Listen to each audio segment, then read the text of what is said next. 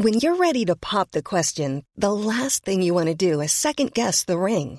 At Bluenile.com, you can design a one-of-a-kind ring with the ease and convenience of shopping online. Choose your diamond and setting. When you find the one, you'll get it delivered right to your door. Go to Bluenile.com and use promo code LISTEN to get $50 off your purchase of $500 or more. That's code LISTEN at Bluenile.com for $50 off your purchase. Bluenile.com code LISTEN. Avant votre épisode de Hex, je voulais vous parler de notre deuxième cerveau, le ventre.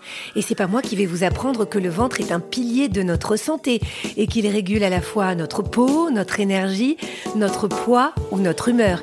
Mais c'est peut-être moi qui vais vous apprendre l'existence de Dijo, notre sponsor, qui propose des compléments alimentaires pour aider nos ventres à fonctionner un peu mieux. Dijo, c'est une marque française créée par deux amis d'enfance, Anouk et Lisa, et c'est la première entreprise dédiée au bien-être du ventre. C'est aussi une gamme complète de probiotiques et autres compléments fabriqués en France. Ça aussi, c'est important, surtout quand il s'agit de produits vivants, parce que oui, les bactéries, c'est vivant. Je vous recommande d'aller voir sur leur site dijo.fr, D-I-J-O. Vous y trouverez un test pour faire le point sur la santé de votre ventre et du 13 au 26 mai, vous bénéficierez de moins 20% sur les packs. Après, vous pourrez avoir des papillons dans le ventre. Mais en attendant, il est temps de retrouver une nouvelle histoire d'amour extraordinaire.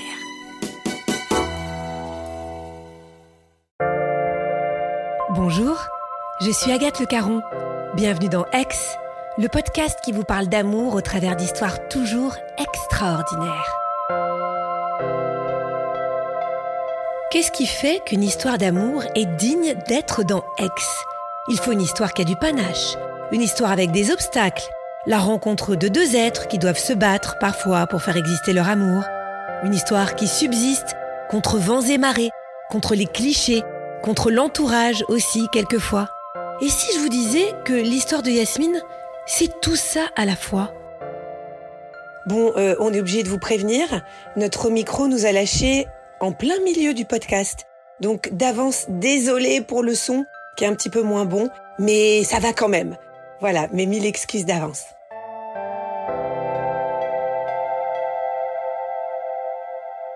En 2009, j'ai donc 28 euh, ans, célibataire, jamais très longtemps, parce que je cherche, euh, cherche l'amour, je cherche vraiment l'homme de ma vie. Je désespère de trouver quelqu'un qui puisse euh, me convenir à ce moment de ma vie, ouais, j'ai des critères qui sont quand même assez importants. Enfin, à l'époque, j'ai 28 ans. Il faut pas qu'il ait plus de 33 ans, parce que j'estimais que 33 ans, déjà, c'était suffisant. Donc, ça faisait quoi? Ça faisait 5 ans d'écart. J'avais envie d'être avec quelqu'un qui avait le même âge que moi, qui avait les mêmes goûts que moi, c'est-à-dire qu'il aime le rap comme moi, qu'il ait un 4x4, parce que j'adore ce genre de voiture, qu'il soit dans le même état d'esprit que moi, c'est-à-dire que moi j'ai grandi en banlieue et, j'ai tout fait pour m'élever, pour en sortir, pour avoir une belle vie. En fait, j'ai rêvé d'avoir une belle vie, donc j'ai tout fait pour en avoir une, une qui me convienne. Et donc j'avais envie d'être avec quelqu'un qui ait de l'ambition, qui soit comme moi, qu'on se porte l'un l'autre, qu'on soit des gagnants, quoi. Voilà. Donc c'était un peu mon idéal, c'était de trouver un mec comme ça. Je cherche pas un petit copain, je cherche un mari. Voilà, je veux quelqu'un qui soit prêt à s'engager, à m'épouser, voilà, avec une jolie cérémonie, une jolie robe, une jolie bague, tout ce qui va avec. Mais euh, c'est un rêve, ouais, peut-être un rêve de petite fille, un rêve de princesse, quoi, en fait. Moi, je suis pas là pour m'amuser, je suis là pour m'engager. Donc, je cherche vraiment quelqu'un dont je vais tomber folle amoureuse. Alors, ça, ça marche euh, assez régulièrement. C'est-à-dire que je, m'enflamme, quoi. Je peux tomber sur quelqu'un, le trouver extraordinaire et euh, le souffler retombe euh, très vite parce que, bah, je sais pas, parce qu'il aura pas tel ou tel critère, on va dire. En tout cas, ça, ne marchait jamais. Alors en 2009, je travaille chez TF1 puisque j'ai commencé par travailler dans la musique où j'étais attachée de presse Universal pendant longtemps et puis je suis partie pour suivre mon patron chez TF1 à ce moment-là, je suis l'assistante d'Angela, qui est donc une patronne, quelqu'un de très respecté dans le milieu de la télé, parce que c'est un personnage et qu'elle a amené la télé-réalité telle qu'on la connaît en France. Je suis passionnée parce que je suis quelqu'un de passionné, que elle, elle est passionnante, et euh, on travaille comme ça avec une équipe un peu déjantée dans ce milieu de la télé. Mais cette année-là, en 2009, en fait, je passe un casting parce que du coup, je quand même travaille chez TF1, dans les locaux de TF1, où il y a euh, bah, plusieurs unités. Il y a la télé-réalité pour laquelle je travaille, et puis il y a les magazines juste à côté. Il faut imaginer hein, un voisin de bureau qui euh, organise un casting de repérage des talents en fait du câble à l'époque, puisque la, la TNT, tout ça, toutes ces chaînes n'existaient pas. Et donc je passe ce casting et je réussis ce casting.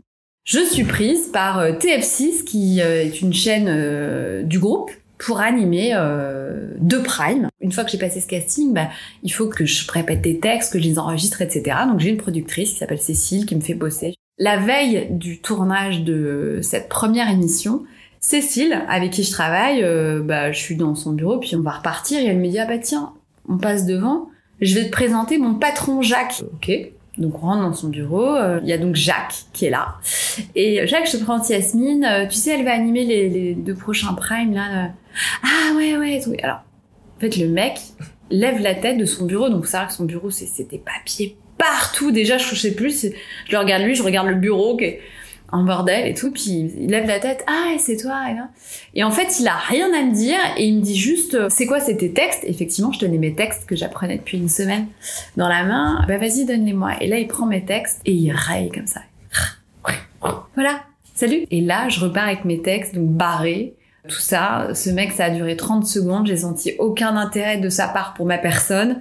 Je suis décontenancée quoi. Ça m'arrive pas souvent d'être décontenancée ni par un homme, euh, ni par une femme d'ailleurs, mais encore moins par un homme. Et en fait, ce Jacques vient sur le tournage de cette euh, émission au moment, je pense le plus débile qui soit, je suis en train d'enregistrer des bandes annonces pour les fêtes de fin d'année, à dire joyeux Noël sur TF6, bonne année sur TF6. Et en fait, au moment où je le fais, je me trouve déjà débile. Décidément, lui, euh, il va me prendre pour une potiche. Donc, mais bon, c'est pas grave. Encore une fois, je continue ma vie. Jacques, c'est un un homme, c'est pas un jeune homme. Pour moi, c'est un un homme, il est plus âgé que moi. Clairement, il a plus de 33 ans, hein, voilà, ça c'est sûr. Et ouais, il est pas du tout hip-hop hein, euh, dans le style. Hein. Il a un, genre, putain, un col roulé noir, manteau euh, en laine noire, jean noir, boots noirs, tout en noir quoi. Très sobre en fait le gars et euh, et surtout pas expansif quoi. Hein je continue mon travail, euh, j'ai mon petit copain, et puis au final ça se termine, puis après, euh, voilà, c'est un drame, tout ça, mais c'est pas grave. Je recroise Jacques plusieurs fois euh, chez TF1, mais à chaque fois que je le croise, il est pressé. C'est-à-dire que c'est toujours pareil. Je sens qu'en fait, il n'a pas d'intérêt. Mais c'est une fois à chaque fois de plus où je me dis, c'est marrant, ce mec-là, vraiment, il s'en fout de moi, quoi. Et un jour, c'est assez dingue parce qu'on est amis sur Facebook en fait. À ce moment-là, Instagram n'existe pas, TikTok encore moins. Et donc ce Facebook, euh, j'y passe beaucoup de temps dans ma journée, je note tout ce que je fais et tout avec des statuts. Et ce jour-là, euh, je mets parce que j'ai vu un reportage en fait dans dans, dans 50 minutes inside sur euh, un egg center à Los Angeles. C'est des femmes qui vont euh, congeler leurs ovocytes là-bas. À l'époque, c'est très nouveau. On est en 2009. Euh, quand je regarde ça, j'hallucine parce que moi, je me dis de toute façon, là, tel que c'est parti, ça va pas aller puisque j'ai pas de mec, je vais pas trouver. Je pense que je vais aller congeler mes ovocytes. Donc je mets un statut sur euh, Facebook tellement désespéré. Oui, Yasmine est célibataire depuis un mois. Je crois c'est une catastrophe. Je vais aller faire congeler mes. Enfin voilà, ce genre de statut. Et puis euh, je vais déjeuner avec mes copains euh, à la cafette et tout et euh, et je leur dis que je suis dégoûtée, que de toute façon j'en ai marre, que je vais jamais trouver, que je vais aller congeler mes ovocytes et tout ça. Et ils me disent attends ça va quoi. Je veux dire il y a un moment t'es pas à plaindre, tu regardes là chez TF1, tu te retournes, je pense lui tu peux si t'as envie tu peux l'avoir, si t'as envie tu peux l'avoir là. Et moi je dis spontanément, je sais pas pourquoi, ben Jacques, je pense que même si je voulais, je pourrais pas. Et là, ils arrêtent de manger et ils me regardent et ils me disent mais pourquoi tu nous parles de ce mec-là? Quel rapport en fait ce Jacques et toi? On s'en fout quoi, on s'en fout qu'il te veuille ou pas. Dis bah je sais pas, mais ce que je sais c'est qu'à mon avis bah tu, tu vois lui non. Je remonte au bureau et là je vois Jacques a commenté votre statut. Donc là j'hallucine. Je me dis mais qu'est-ce que c'est que ça? J'appelle mes potes, mais qu'est-ce que vous avez fait? Vous l'avez appelé? Vous lui avez parlé? Mais pas du tout Bon bref, je regarde ce qu'il a commenté. Et il a commenté C'est marrant, j'aurais pourtant cru que ça se bousculerait au portillon. Là, moi, je lis ça, je me dis Mais c'est une blague et je réponds du tac au tac. Encore faut-il que ce soit euh, celui que tu veux qui se bouscule, qui se bouscule. Je lui envoie un message, je lui envoie un message en lui disant bon écoute, je sais pas, on, entame la discussion et au début c'est comme ça, sur ce ton un petit peu en rigolant et puis très vite je lui dis bon alors voilà en fait je t'explique, j'ai l'air peut-être un peu légère comme ça mais euh, en fait moi je cherche une relation euh, sérieuse etc et voilà si on poursuit cette discussion, c'est à prendre en compte quoi. Et en fait ce qu'il faut dire c'est quand même que à cette époque-là, donc je sais que on travaille pas très loin, hein, donc euh, je sais qui il est. Je sais que ce mec-là, en fait, donc il a évidemment donc plus de 33 ans et surtout, en fait, il est séparé d'une femme avec qui il a eu quatre enfants. Et je le sais ça. Quand j'avais entendu cette histoire, je m'étais dit ah ouais, putain, chaud quand même de séparer quatre enfants, quatre enfants dont deux jumeaux qui ont un an et demi. Ouais, tu te dis euh, ah ouais, l'histoire elle est, incroyable quoi. Et quand je lui parle en message privé sur euh, Facebook, je sais ça. Je sais qu'il a ces quatre enfants-là, mais euh, je sais pas pourquoi. C'est pas du tout à ça que je pense en fait. On est en train de parler. On s'envoie des messages euh, bien écrits. J'attends qu'il me réponde. Le petit truc, ouais, c'est excitant quoi. Il est brillant. De toute façon, ça se voit. Et puis, surtout, c'est un mec qui parle utile en fait.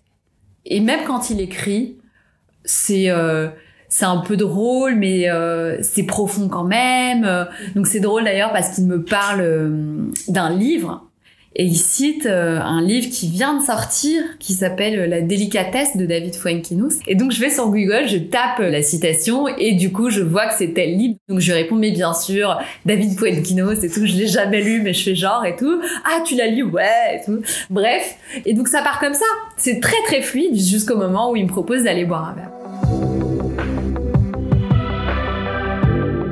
je suis charmée.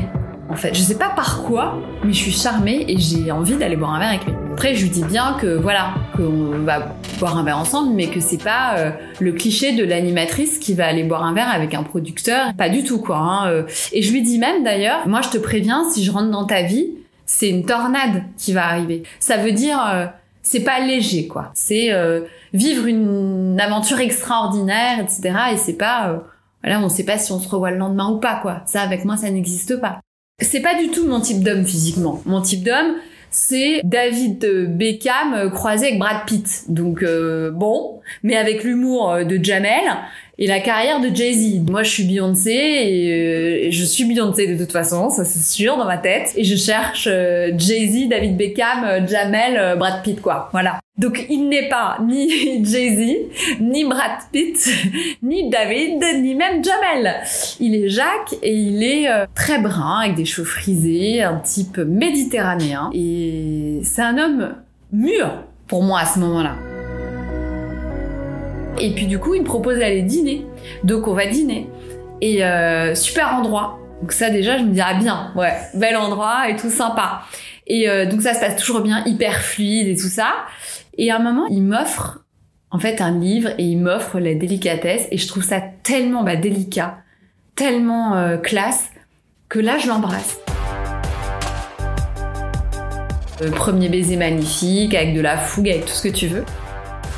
L'histoire est fluide quoi. L'histoire est fluide comme jamais, c'est-à-dire que habituellement quand il y avait un premier rendez-vous, un deuxième, j'étais toujours dans l'attente de il va m'envoyer un message, pas de message. Est-ce qu'on va se voir? Est-ce que là il y a pas de mystère en fait. Il termine euh, son travail, bah on se voit. Ce qui est très clair aussi, c'est il a ses enfants, on se voit pas. Mais c'est tout. Au début, en fait, on se voit, euh, on va dîner, on se fait des restos, tout ça. Et je crois que c'est vraiment dans les premières fois qu'on se voit où on se donne rendez-vous dans un resto d'ailleurs qui est à côté de chez moi. Pareil, super resto, je me dis chouette et tout. Et on sort du resto, il avait laissé sa voiture au voiturier et il récupère sa voiture. Et là, c'est waouh, c'est-à-dire qu'en fait, on n'est pas du tout sur un 4x4. Là, on est sur une voiture familiale et là, je les vois bien là les quatre gosses quoi. Parce que t'as deux sièges auto, donc quatre sièges enfants, hein, deux sièges auto, les compotes vides par terre, les gâteaux écrasés, les sacs, les doudous, les machins. Et je m'assois et je me dis bon, euh, là quand même on est assez loin de mes critères du 4x4 et tout. Bon, c'est pas grave, genre je décide de fermer les yeux et tout ça. Et il allume le contact, et là, il y a un CD dans la voiture. Et là, c'est Véronique Sanson. Je me dis non, c'est pas possible. Est NTM En fait, en 30 secondes, tu peux t'imaginer ce que tu t'es jamais imaginé jusqu'à présent. Ça, ça fait pas beaucoup de fois que je le vois, là, ça fait peut-être deux, trois fois, mais je me le suis pas imaginé avec ses enfants dans sa vie de père. Mais ça ne m'arrête pas. C'est très fort, très fort tout de suite et de mon côté, mais je le sens aussi du sien. Même si c'est quelqu'un de plus réservé, ça sent ces choses-là. Il y a quand même quelque chose qui arrive assez vite, comme on passe beaucoup de temps ensemble. On discute, on parle et moi j'ai pas de filtre, donc euh, du coup je parle très librement avec lui.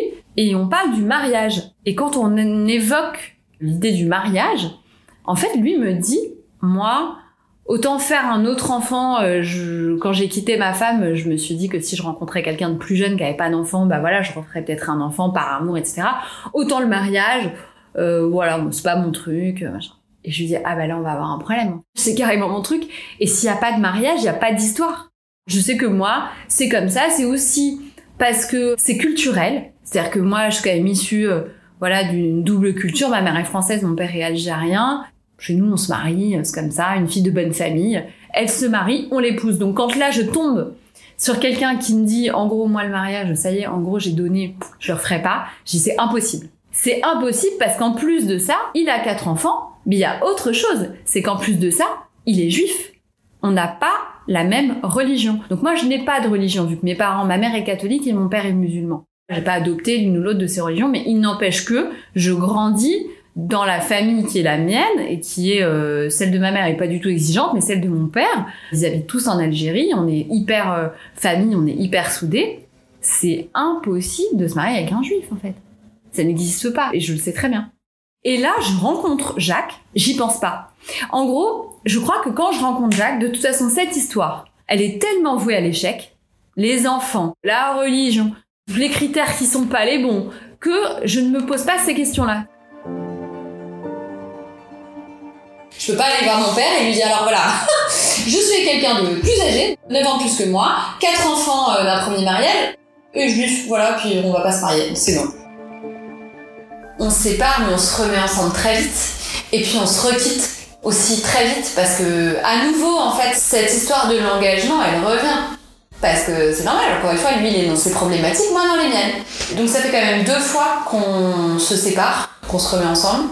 Et ben il me dit, tu sais quoi, si un jour je reviens dans ta vie, ce sera pour t'épouser. Donc franchement j'ai mal au cœur, j'ai le cœur brisé, et puis je peux le croiser à tout moment, euh, qu'on travaille quand même euh, dans le même groupe, donc euh, ça rajoute en fait, je suis, je suis vraiment pas bien, et puis un jour quand même il, revient. Lui il avait un petit peu avancé quand même dans sa tête, et il a fini par me dire, écoute voilà, en fait je, je sais, en fait c'est toi. Et moi, je m'y attendais, mais plus du tout, quoi. Et donc, quand il me dit ça, mais c'est genre... Enfin, je, me rappelle très bien, hein, j'étais euh, sur le balcon de, mon petit appartement, j'étais au téléphone avec lui, et quand il me dit ça, mais c'est un des plus beaux moments de ma vie, quoi. Parce que à ce moment-là, en fait, il me choisit. Lui qui ne voulait pas se s'engager, lui qui n'avait pas besoin de ça, en fait ça y est, enfin, il pouvait très bien, il avait déjà donné, quoi. Les enfants, c'était fait, tout ça, le mariage, il avait coché ces cases-là. Quand il me dit ça, mais je suis heureuse, quoi, comme jamais, et donc ça y est, je vais me marier, je vais me marier avec l'homme que j'aime. Euh, c'est extraordinaire, à ce moment-là, je, je suis vraiment dans cette joie. Et après la joie, vient le moment où il faut que j'assume, du coup. Donc ça y est, le rêve, il est sur le point de se réaliser, mais maintenant, il faut que j'aille voir mon père et que je lui dise que je vais me marier et avec qui je vais me marier et je sais très bien que quand je vais dire ça à mon père, ça va être la rupture avec mon père parce que mon père n'acceptera pas ce mariage. Je le sais depuis toujours. À partir du moment où j'allais dire qu'il était, qu'il était juif, de toute façon, ça n'allait pas être possible. On peut pas se marier ensemble. Faut avoir grandi dans cette culture-là pour le comprendre. Et c'est aussi bien les musulmans que les juifs, en fait, c'est des deux côtés, puisque Jacques, euh, lui aussi de son côté, sait très bien, quand il va dire ça à son père, du haut de ses 37 ans, de euh, son expérience et de ses quatre enfants, et ben il flippe quand même d'aller voir son père et lui dire voilà, je vais me marier avec quelqu'un, bon, euh, elle s'appelle Yasmine et son père est algérien quoi. Et elle n'est pas juive en fait. J'attends un peu d'être vraiment demandé en mariage. Parce qu'il faut être sûr, quoi. Euh, quitte à vraiment euh, être renié, autant avoir la bague au doigt, quoi, comme on dit. Hein. Donc, j'avais quand même expliqué à Jacques aussi qu'il fallait faire une vraie demande. Dès le départ de cette histoire, de toute façon, j'organise tout. Je veux que tout soit parfait.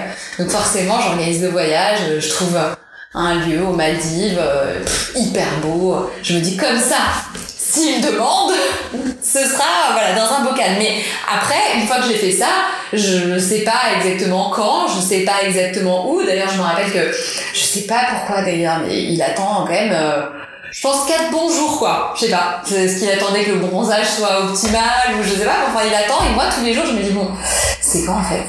Je vais pas être désagréable parce que voilà, mais quand même j'aimerais bien que ça arrive. Et en fait, il avait donc réservé un restaurant euh, sur la plage. Et puis à un moment donné, euh, voilà, le serveur arrive avec euh, cette boîte et il m'emmène sur le sable. On est le soir, tout est tout est joliment éclairé, etc. Et là, il me demande de l'épouser, mais euh, en fait, ce qui me touche à ce moment-là, c'est ce qu'il y a dans ses yeux, c'est ce qu'il y a dans sa voix. C'est c'est une émotion incroyable. Il est sincère, il est touchant et il est très amoureux et moi aussi en fait je souhaite à tout le monde de, vivre ça un jour. D'avoir euh, la personne qu'on aime comme jamais, qui nous regarde dans les yeux et voilà, qui, qui dit euh, je, veux que tu sois ma femme. C'est un aboutissement pour moi, c'est voilà, c'est les rêves qui, qui se concrétisent. Donc je suis fiancée, je rentre à Paris, je suis fiancée. Et donc là, maintenant, c'est le deuxième effet qui se coule, hein. Euh, on va tout savoir, il faut aller voir papa, il faut lui dire. Donc j'ai été voir mon père. Mais je suis portée par l'amour que je ressens et que Jacques me donne. Et de toute façon, c'est comme ça et c'est pas autrement. Il n'y a aucune hésitation. Aucune. Il y a de l'appréhension parce que je vais regarder mon père dans les yeux, je vais lui dire ça c'est un affront et en fait c'est ça qu'il faut comprendre dans cette histoire. C'est à dire que c'est pas euh, pas juste un père autoritaire qui veut que sa fille euh, fasse euh, comme lui il a envie qu'elle fasse. C'est pas ça. Faut comprendre que derrière tout ça c'est vraiment mon père il arrive en France dans les années 70 il se marie avec une française déjà il se marie pas avec quelqu'un de, de son pays. Donc c'est une autre culture il a choisi hein, parce qu'il est venu en France et tout donc voilà ça lui allait très bien mais voilà, il épouse une française de, famille bretonne normande avec des traditions qui sont pas les siennes. Il a deux enfants, il essaye de transmettre quelque chose. Quand il rencontre euh, les parents de ma mère qui mangent des huîtres, il n'a jamais mangé de sa vie, euh, le vin à table, tout ça c'est nouveau pour lui. Mais il s'intègre, il s'intègre super bien en France. Il est prof d'ailleurs et tout, donc c'est pas il n'y a pas de souci à ce niveau-là, mais quand il s'agit de sa fille, ben, dès le départ, avec mon père, il y a des trucs archaïques. Et en l'occurrence, la religion, c'est pas quelque chose qui a été important pour lui de nous transmettre. En revanche, les traditions, oui. Certaines traditions, oui. Et le ressentiment qu'il peut y avoir à ce moment-là, hein, on est dans les années, quand, il, quand je nais moi, c'est les années 80, puis après je rentre dans les années 90, le ressentiment entre la communauté juive et euh, la sienne, ben il est là quoi. C'est des peuples euh, qui, ont, mangé euh, assis par terre à la main dans le même plat, mais à un moment donné, euh, il y a eu euh, une fracture, quoi. Et encore plus importante en Algérie, parce qu'il y a eu cette guerre d'indépendance, et quand les, Juifs euh, sont partis en 62, pour eux c'était un peu comme une trahison, ils ont choisi la France. Donc pour lui, de toute façon, bon, les Juifs, ok, on peut être amis. Il reconnaît que on a des atomes crochus, évidemment, parce qu'on a la même culture quelque part, enfin, mais ça rentre pas dans la famille, quoi. Et puis alors, de l'autre côté, euh, chez les juifs, là c'est encore autre chose. Parce qu'en fait, on a un autre problème, c'est que la religion juive se transmet par la mère, et que donc Jacques, s'il épouse une non-juive, alors il ne transmettra pas la religion à ses enfants. Double problématique. Maintenant, en ce qui me concerne, je vais voir mon père, et je sais que ça va être la rupture, donc je choisis un moment où on se retrouve chez mon frère. Je lui ai dit, voilà, ça y est, j'ai rencontré quelqu'un, et je vais me marier. Ah ouais? Et alors, euh, c'est qui, c'est quoi? Bon. Et je lui ai dit, bon, de toute façon, je te le dis, euh, voilà quoi. Et juste, il m'a dit, bah, tu savais à quoi t'attendre Je lui ai dit oui. Et il s'est levé, il est parti. C'était dur sur le moment, mais je m'attendais tellement pas à autre chose, et de toute façon, j'étais tellement blindée que euh, voilà, je me suis dit, bah, c'est comme ça. Et c'est pas ça qui m'empêchera d'être heureuse. Et à l'époque, en fait, j'arrivais pas à voir que pour lui, il y avait de la souffrance. Je me disais juste, euh, Non, mais attends, il est pas capable d'être heureux pour moi et de dépasser ses principes à lui pour moi, quoi. Je vis mon bonheur, je prépare mon mariage, je rencontre ses enfants bien évidemment, on trouve un appart, je fais tout pour être euh, la meilleure des, euh, des compagnes et des belles-mères déjà dès le départ puisque à partir du moment où moi je rencontre ses enfants c'est vraiment là aussi pour moi un engagement parce que euh, je me dis on n'entre pas dans la vie d'enfant comme ça pour en sortir donc si j'y rentre c'est que j'y reste donc j'assume voilà mais en fait, ces enfants, tout de suite dès le départ, ils sont trop mignons, ils sont contents d'être avec nous. Moi, je m'occupe beaucoup d'eux. Euh, et, voilà, dès le départ, c'est comme ça. C'est comme si euh, chacun, on avait pris le train en route. Et puis voilà, ça y est, on est, tous, on est tous montés dans le train. Et puis, euh, on fait en sorte que, que ça fonctionne. La seule complication, c'est qu'effectivement, euh, il a quand même une ex-femme avec qui il a passé du temps. Et euh, pour qui il n'y a pas de il a pas d'urgence forcément à ce que notre histoire arrive donc forcément il y a de la souffrance de ce côté-là et ça c'est pas facile à vivre voilà mais nous on arrive très bien à se faire à l'idée qu'on n'a pas fait plaisir à nos parents parce que donc moi je l'ai fait de mon côté lui de son côté a aussi annoncé la bonne nouvelle à son père qui a eu une réaction plus mesurée différent mon père et mon beau-père et que mon beau-père lui n'a pas voulu couper avec son fils en revanche, voilà, il lui a bien précisé qu'il était contre, mais que voilà, c'était son choix, c'était sa vie. À ce moment-là, on arrive à trouver le bonheur là où il est. C'est-à-dire notre amour à nous, la joie qu'on peut vivre avec les enfants et avec ceux qui veulent bien célébrer notre histoire. Et donc ça, ça dure. Euh, on, on, organise notre mariage et là, c'est euh, ça, ça va être un grand moment aussi. Mais mon père, pour moi, il vient pas quoi. Donc il y a des des conciliabules avec mes oncles qui sont en Algérie, qui lui disent mais tu peux pas, elle est pas orpheline, tu peux pas la laisser comme ça, etc. Donc euh, au final, il va venir quand même à la cérémonie à la mairie. Mais c'est compliqué quoi, parce que moi à ce moment-là, en fait, il vient pour la cérémonie de la mairie, je l'ai pas vu depuis euh, cette annonce de, de, je suis fiancée, donc je pense que ça fait plus d'un an et demi quoi. Et c'est très difficile en fait parce que je suis euh, entre mon bonheur et je vois que lui, je lui fais de la peine. C'est très dur. Ça n'a rien changé à la situation, il était là ce jour-là, mais après on a fait une cérémonie dans le sud de la France, où là on a fait une cérémonie euh, qui n'avait aucune valeur euh, religieuse, puisqu'encore une fois la religion juive elle est pas...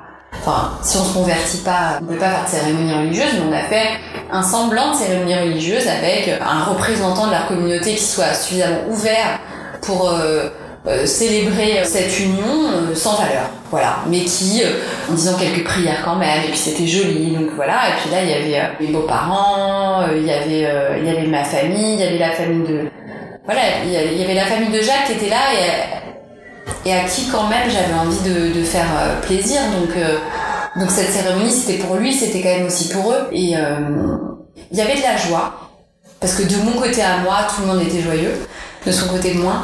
Mais heureusement, il y avait quand même quelques personnes qui étaient heureuses d'être là. Et hum, de son côté à lui, il faut quand même dire que il y a une personne qui, dès le début, en fait, a été un, soleil pour moi et une lumière.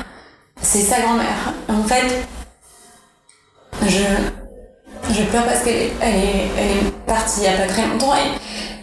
Et, hum, et heureusement qu'elle a été là pour moi parce que son sourire, ce jour-là, je me rappelle, elle m'a prise pour danser après la cérémonie, etc. Et, et son sourire, ses mots doux, et eh ben, ça m'a aidé à me sentir euh, bien. Voilà, dans, cette situation qui était quand même difficile, où je savais qu'il y avait de la peine de, de, mon côté et du sien, bah, que cette femme qui soit la matriarche de la famille, qu'elle m'accepte et, euh, et qu'elle me prenne dans ses bras et, euh, bah voilà, ça m'a rassuré quoi. J'avais besoin de ça. Et je suis très contente de pouvoir lui rendre hommage aujourd'hui parce que sans, sans elle, évidemment, l'histoire n'aurait pas été la même. Depuis, j'ai rencontré euh, mamie et jusqu'à son dernier souffle, elle a été euh, ma joie dans cette famille. Donc c'est important de le dire. Ce mariage a été un mariage euh, heureux un vrai moment de joie et on a fait la fête et on était, comme depuis le début de l'histoire, on a été portés par le bonheur en voulant vraiment occulter tout ce qui allait...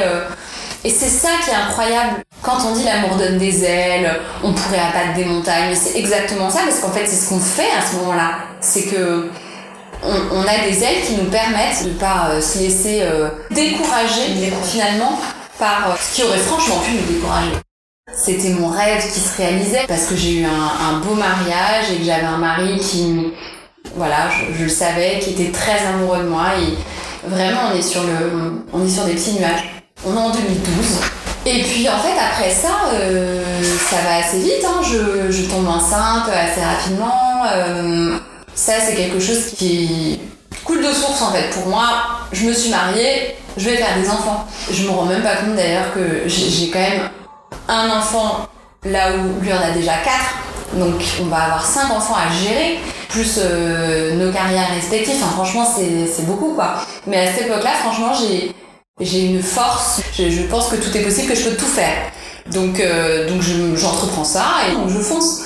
Euh, mais en réalité, euh, ce projet de, de bébé, euh, bah, une fois que je suis enceinte, je découvre ce que c'est que, que la grossesse, la maternité. Je m'étais jamais intéressée à ça avant. Je suis dans l'angoisse. Je réalise en fait ce que je suis en train de faire. Là, on va avoir cet enfant ensemble. Et moi, je suis quand même... J'ai envie que cet enfant ce soit le fruit de ces deux histoires-là. Donc je me dis, il faut qu'on trouve un prénom qui puisse aller partout aussi bien dans ma famille que dans la sienne. Euh, les histoires de religion, j'ai envie d'être neutre, parce que euh, je, pense que c'est compliqué. On se met d'accord sur deux, prénoms. On a Léo et on a Gabriel. Et en fait, on hésite beaucoup. Je me dis, euh, Léo, ça veut dire le lion en, latin, ça se dit en anglais, ça se dit dans toutes les langues. Je trouve que c'est pratique, c'est court. Et Gabriel, bah, c'est les trois religions, parce que euh, il y a Gabriel dans la religion juive, dans la religion catholique, et Djibril dans le Coran, franchement, euh, ça peut passer. Mais je sais pas, j'hésite. Et un jour, j'appelle mon oncle, euh, dont je suis très proche, euh, mon oncle en Djibar, en Algérie.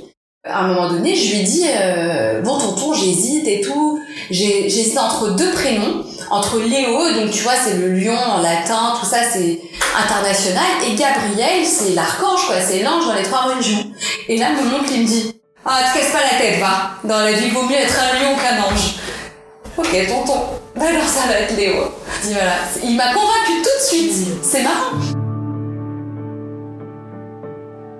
Mon père, il sait que je suis enceinte. D'ailleurs, Jacques, à un moment donné, fait la démarche de, de voir mon père. Il demande à le rencontrer et euh, il lui, il savait que j'étais enceinte parce que mon, mon, frère lui avait dit. Ça c'était sûr, mais Jacques quand même lui a dit voilà, votre fille est enceinte, on va avoir un enfant c'est dommage, euh, voilà, ce serait quand même le moment, voilà, de renouer, etc. Et mon père euh, lui a dit, mais en fait, moi, j'ai pas de problème avec vous. Vous, vous êtes certainement quelqu'un de très bien. Moi, j'ai un problème avec ma fille. Ma fille, elle a désobéi. Et elle sait.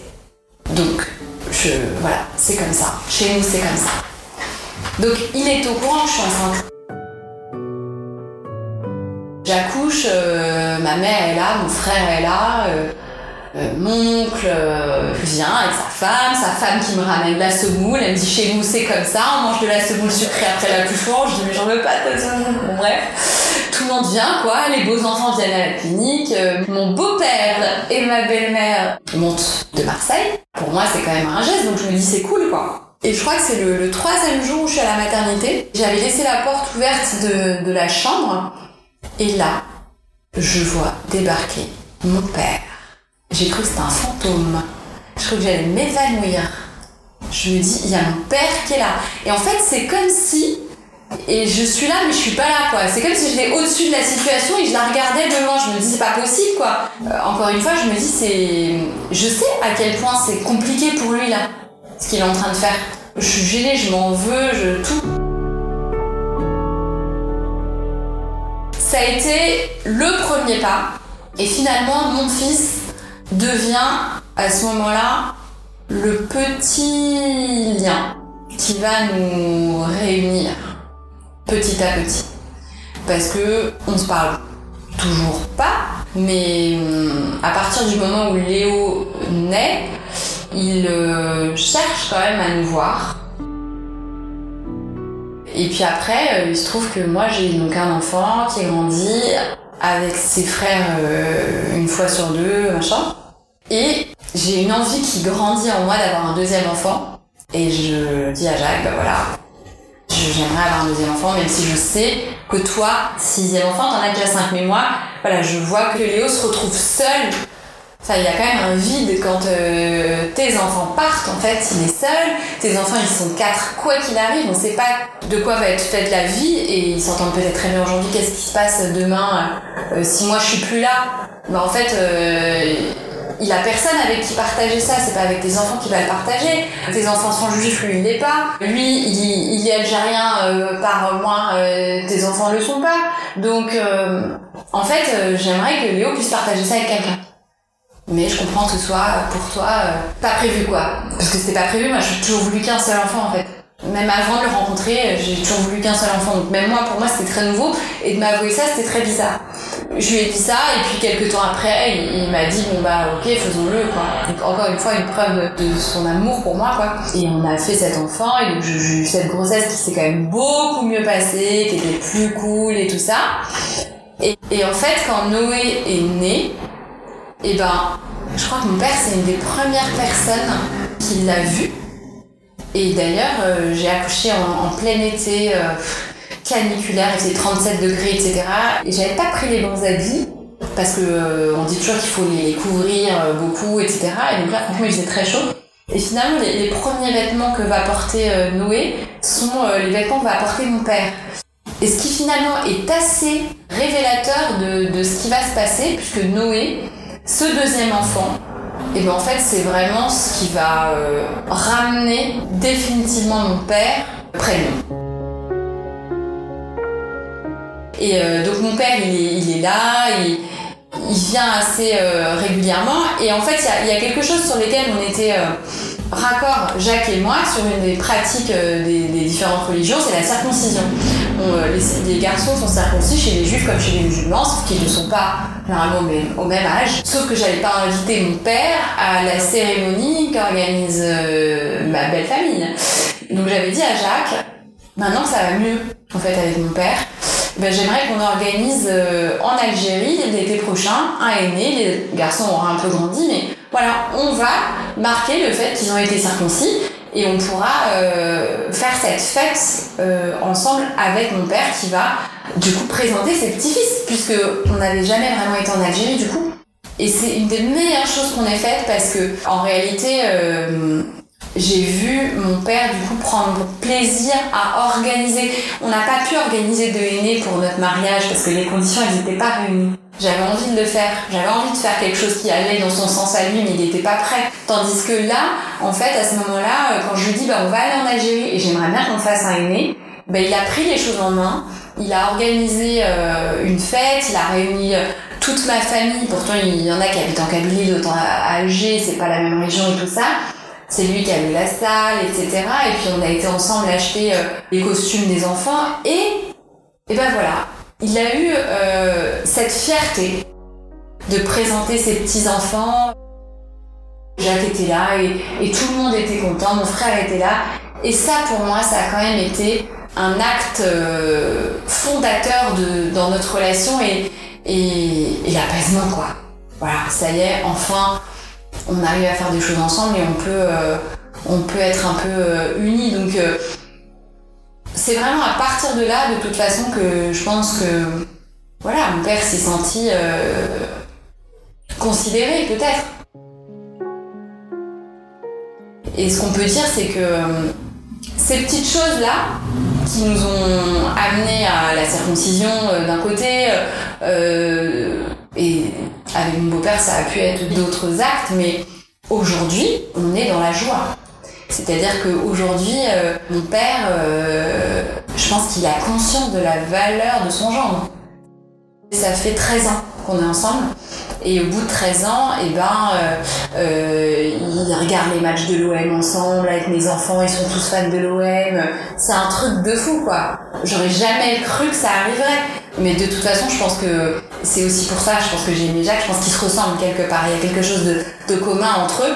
Mais euh, ils ont réussi, en tout cas, euh, à s'apprivoiser. Euh, moi, de mon côté, avec ma belle famille, ça a été un peu différent parce que j'ai pas le tempérament de Jack, mais il se trouve quand même qu'aujourd'hui, mon beau-père est capable de me dire je t'aime, je suis tellement heureux de t'avoir comme belle-fille. Je pense qu'il est vraiment heureux qu'on soit ensemble et, euh, qu'on vive tout ça ensemble. C'est vrai que ça rend la relation plus forte et que aujourd'hui, quand on serre dans, les bras avec mon beau-père, bah ouais, c'est fort. Parce que tous les gens qui sont autour de nous, c'est une grande famille. Hein. Bah, à chaque fête, quand on est ensemble et qu'on se prend comme ça, eh ben, tout le monde est admiratif de ce qu'on a tous traversé. Parce que ce qu'on a vécu Jacques et moi, c'est toute une famille qui l'a vécu. Et euh, la peine, elle était de tous les côtés. Donc c'est une réussite euh, collective. Certes, c'est nous qui l'avons voulu, c'est nous qui avons tout fait pour parce que c'était à nous de faire. Mais euh, aujourd'hui, bah, finalement, on en ressort tous grandis, quoi. Aujourd'hui, c'est vrai que hum, après tout ça, on est comme tout le monde, hein. il y a des moments qui sont plus difficiles que d'autres, et il y a des moments où on en a ras-le-bol hein, euh, l'un de l'autre. Mais franchement, souvent, je me dis c'est impossible en fait, on peut pas se séparer parce que, enfin, pas après tout ça. Genre, on va pas se séparer pour une bêtise alors que euh, on est resté ensemble contre vents et marées parce que hum, on a vécu tout ça ensemble, l'un pour l'autre, l'un avec l'autre.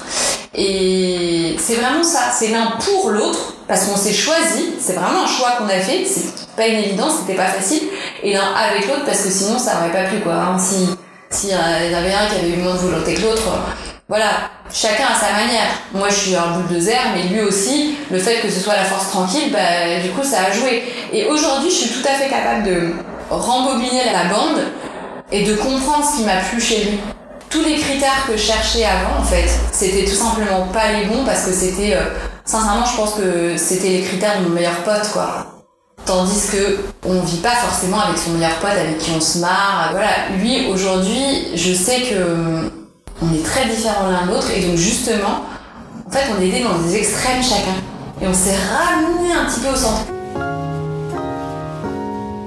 Donc aujourd'hui, on est toujours ensemble et on a toujours envie d'être ensemble et on a beaucoup de choses encore à vivre ensemble puisque ben voilà, ces enfants ont grandi, c'est des ados, c'est des adultes pour certains, nos enfants à nous aussi. Euh, et ce que je peux constater en tout cas tous les jours, c'est la richesse, et ça je le vois dans les yeux de mes enfants, dans les réflexions de mes enfants, dans la vie de mes enfants, c'est la richesse que cette double culture a apporté à cette famille. Mes enfants, aujourd'hui, voilà, ils sont à l'aise partout. Ils sont à l'aise dans une église, dans une synagogue, dans une mosquée. Et c'est ce que je veux. Ils sont à l'aise pieds nus en Afrique, au Sénégal, a une maison. Et c'est ce qu'on est nous. Nous, on aime les gens, quels qu'ils soient. On se fiche de savoir euh, de quelle religion ils sont, etc. Et en fait, c'est ce que nous ont transmis nos parents. Puisque nos parents sont des gens très ouverts, mon père, c'est quelqu'un qui est parti d'Algérie pour venir en France, qui a embrassé une nouvelle culture, etc. Donc, qui a été vers l'autre. Donc, quelque part, les chats font pas des chats. Mon beau-père, c'est pareil, ma belle-mère, ma mère. C'est quatre personnes, là, qui, euh, de toute façon, euh, avaient ça en elles. Et nous, on l'avait en nous.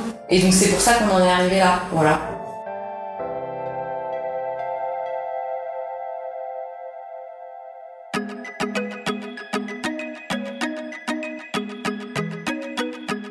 Merci à Clémentine Delagrange qui a réalisé cet épisode et à Stéphane Bidard qui l'a monté et mis en musique. Si vous l'avez aimé, n'hésitez pas à nous mettre des étoiles ou des commentaires, ça nous aide beaucoup.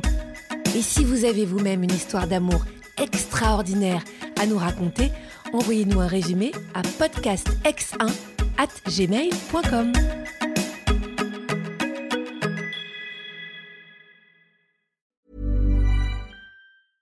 Mom deserves the best, and there's no better place to shop for Mother's Day than Whole Foods Market. They're your destination for unbeatable savings, from premium gifts to show-stopping flowers and irresistible desserts. Start by saving 33% with Prime on all body care and candles. Then get a 15-stem bunch of tulips for just $9.99 each with Prime. Round out Mom's menu with festive rosé, irresistible berry chantilly cake, and more special treats. Come celebrate Mother's Day at Whole Foods Market.